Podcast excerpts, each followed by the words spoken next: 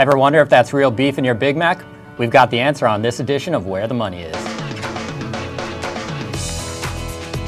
Welcome to the show today, Sean. We're talking I'm consumer excited goods. to be here. Yeah. Yeah. So, uh, when was the last time you were at McDonald's? Let me think about it. Probably some. a month ago? No, no. No? I, I actually frequent the establishment, so I am one of their core customers. Yeah. So, yeah, interesting. Um, we are going to talk about that later, of course. But First things first, though. But in bigger news, or not so much bigger news, but something that people are following. Um, Surprising news. Yeah, surprising news. Amazon is looking to open a store. In fact, two, Two stores. stores. Yeah. So what's going on there? Um, so yeah, shocking the retail world. Longtime e-commerce giant Amazon last week announced that they were opening their first brick and mortar store in. That's right, you guessed it, New York City. Um, they're literally opening it across the street from the Empire State Building on essentially one of the busiest intersections in the world. So they were very strategic about where they're putting their store. They're not exactly putting it in the middle of nowhere. Um, but the purpose of the store, and this goes around to um, a broader investing theme with the company, which is the lack of GAAP earnings and kind of a cash flow measurements and everything for Amazon. Um, the purpose of the store is to have limited inventory for same day delivery times. So if there's a extremely popular item like, I mean, I don't know, just like you know, a waffle iron that's selling or something like that. You could pick it up theoretically the same day after ordering it. Um, you can also do product returns and exchanges and pick up online orders. Um, that's really the purpose of the store. It's not going to be like an Amazon looking Walmart or anything like that at all. It's really the purpose of the same day delivery. And this gets around to, I think, Amazon's solution to the massive costs that their Prime service is incurring because they're 100 bucks a year, you get free shipping, all this great stuff. And you can kind of see that uh, investors are starting to wonder where, where, show me the money. And uh, that's why this is where the money is. um, and uh, there are certain places in this country where it's more cost effective to operate a store. They're not going to do this everywhere, but they are doing it basically in heavily populated areas where they get tons of orders from Amazon. Which is why it's also not surprising that today we got news that they're opening another store, and it's actually going to be more of a pop, uh, pop-up seasonal store, kind of like the uh, the Christmas themed stores that are already popping up in the mall. Oh, I don't know. Before I was just at the mall this weekend with my wife, and they just put up a Christmas store already, and it's not even Halloween. But um, they're opening up in a very exclusive mall in San Francisco. So is this? Do you think it's an indication that they're moving toward brick and mortar, or do you think that's completely out of the question? That's completely out of the question. I would imagine, and this is just my personal opinion, it's pure speculation, but I can't imagine more than 10 or 20 cities in this country being worthy of an Amazon store because the purpose is to be in a location where it's more cost effective to operate the store than have same day, same day delivery or you know the the prime almost instant delivery service. Mm-hmm. do you think it fits in with their grocery service at all? Um, there was no mention of the grocery service at all r- between the New York store or the San Francisco store, so I'm sorry, but you probably can't get your produce at the store just yet. Just yet. just yet. yeah. Well, interestingly, in other news, J.C. Penney came out and An actual brick and mortar actual brick and retailer. mortar. Maybe not as successful as Amazon has been recently. right. Mm-hmm. Go ahead. I don't know what's happening there. Um, okay, so two big stories out of JCPenney in the last week. Um, they had their first analyst day, which is basically a day where they run up a big conference room, uh, conference room at a hotel in New York City, and they basically just talk about their business and their plans for the future to you know two to three hundred Wall Street analysts. And they had this you know last week, and they provided guidance for the this year. They updated their guidance the very second they said the words, we're lowering our guidance for the third quarter to the low single digits as opposed to the mid range single digits. So they're basically expecting same store sales to be up for the third quarter, you know, 3% as opposed to 5 or 6%. Instantly, stock dropped 10%. Mm-hmm. Like absolute bloodbath, and the selling continued the next day. So there's probably a little bit of a, little bit of overreaction there, but that just goes to show you how important every single month, every single quarter is to this company because they're they're they're up against the ropes. Mm. And they've had to tap the debt markets before. Right. Yeah. yeah. And you know, I'm sure you remember, uh, gosh, a year, year and a half ago now, they had to sell 800 million dollars worth of stock before the Christmas season to make sure their creditors were happy, sending them merchandise. So they're they're doing okay now on their balance sheet, but that's partially because of that.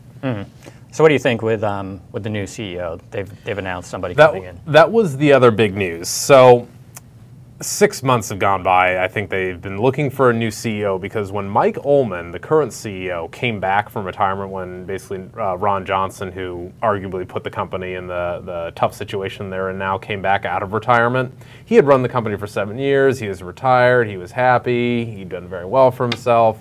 He came back out of retirement to save J.C. Penney. He's the argument could be made, gotten them back on track. Same store sales are growing again, and he wants to go back into retirement but they've been looking for somebody that would be willing to take on the challenge because the job is not done yet for about six, seven months now, and they finally found the guy.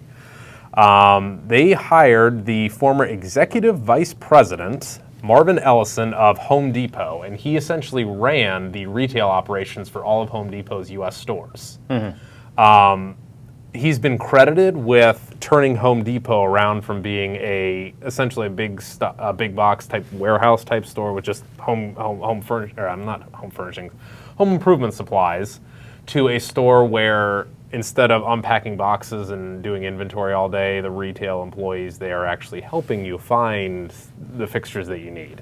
Um, he was also um, responsible for integrating Home Depot's e-commerce operation, their website, with the 2,000 stores and how to do the logistics there and everything.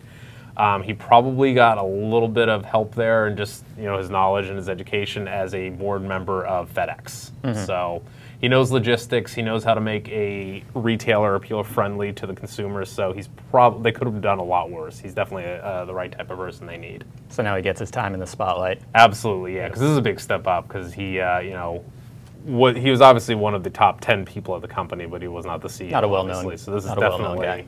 Yeah, no, he's been so successful at Home Depot that he's uh, he's getting the top job over at J.C. Penney. Mm-hmm. Well, we'll have to see what it means for investors in the yep. future. So, story, my favorite story of the show here. On a lighter note, yes, yeah, this is McDonald's and beef in your hamburgers. Okay, so hold on. Do you think it's all beef? I do. Yes. You do. Yep. Okay. Go on. so, so MythBusters came out and ran a test to see about. Because you need to prove that you're legit, exactly. go to the MythBusters. so they wanted to prove if it is indeed real beef in a McDonald's hamburger. What happened? Right. So McDonald's called up, um, and I'm pretty sure is the MythBuster show like done? Am I right? I don't know. I don't know. Anyway, uh, one of the regulars on that show, uh, Grant Imahara, they hired him to do a video. And it's about, I actually watched the whole thing. It's about four, four and a half minutes long on YouTube. Feel free to go view it.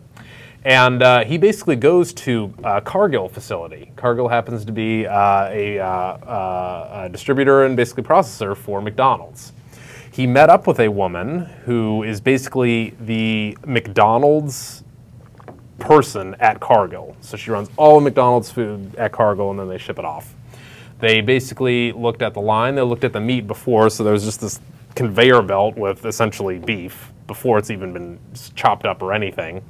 They saw it get frozen, they got, saw it get boxed, and then uh, they couldn't uh, put any trimmings on there, but they ate an actual patty at the Cargill facility. And then uh, the conclusion of the video, they went with the McDonald's food taste tester, the guy, he, he was pretty funny, uh, and they went with him to an actual McDonald's, and they ate a Big Mac, and uh, Grant actually admitted that he hadn't had a Big Mac in about 15 years, and they showed him biting into it and liking and all that stuff.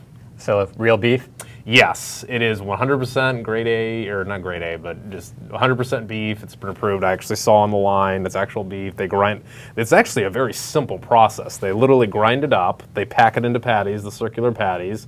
It goes instantly after it's been cut into the circular patties into a freezer in, like there's it's like at the end of the line that make it into a patty. There's a big freezer, and then it easily goes into a box. It's like three steps.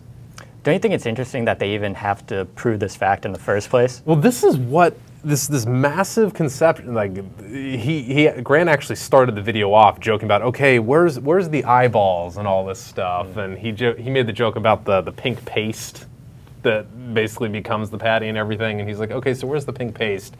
Um, but it's basically what McDonald's is having to deal with because you've got the Chipotle's and the Paneras of the world that are, you know, basically pitching, pitching the uh, the health food aspects and having you know fresh, all organic, da da da da da. And uh, McDonald's has a real misconception out there that they do not have real meat, and the truth is they do. Mm-hmm. Very interesting indeed. Yep. Yeah. You gonna go, you want to go to McDonald's? I do. Let's go. So we'll go test it out. Let's do it. Yeah. I'll drive. Appreciate your insights today. No problem. So lastly, before we go, Our mission at The Fool, of course, as you know, is to help the world invest better. And we do that in a lot of ways, including this podcast and video, and some of the articles we publish on Fool.com, and through investing services like Motley Fool Stock Advisor, to name just one. This is our flagship service run by our founders, David and Tom Gardner, and over the last decade, their recommendations in Stock Advisor have more than tripled the S&P or the market's return. Mm-hmm. And it's the best way to get started investing, and we've got a special offer for Where the Money Is listeners. Just go to WTMI.fool.com. Thanks, fools. Have a good day.